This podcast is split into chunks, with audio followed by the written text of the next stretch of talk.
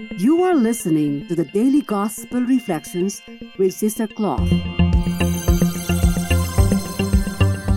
This podcast is brought to you by the Paulines Multimedia. It is our mission to bring the Word of God to all peoples through sounds and images, voices, and music. Come and join us as we share with you a thought a day.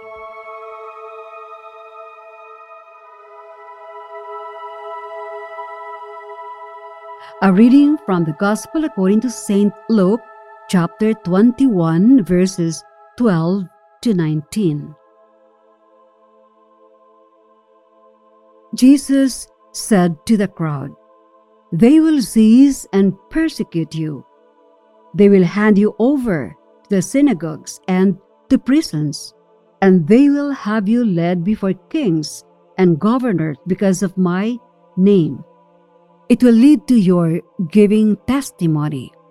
Remember, you are not to prepare your defense beforehand, for I myself shall give you wisdom in speaking that all your adversaries will be powerless to resist or refute. You'll even be handed over by parents, brothers, relatives, and friends, and they will put some of you to death. You will be hated by all because of my name, but not a hair on your head will be destroyed. By your perseverance, you will secure your lives. A very pleasant day to all. Today's gospel reminds me of the song, I Never Promised You a Rose Garden, where the lyrics encourage a loved one, I beg your pardon, I never promised you a rose garden. Along with the sunshine, there's gotta be a little rain sometime. When you take, you have to give. So live and let live or let go. This reading is a continuation of yesterday's account regarding the end times, where towards the end, the disciples asked Jesus when all these great signs from heaven would happen. What was the answer of Jesus? Before these occur, they, meaning the disciples, will have to undergo persecution because of his name. But Jesus assured them of the necessary graces to withstand all their trials. Have you ever experienced betrayal by someone you trusted and considered a friend?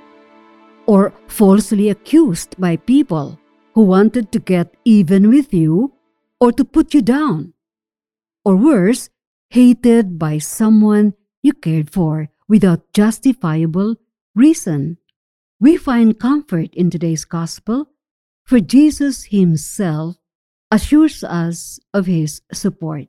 He encourages us not to waver in our faith because he will never abandon us, especially in times of trials and difficulties.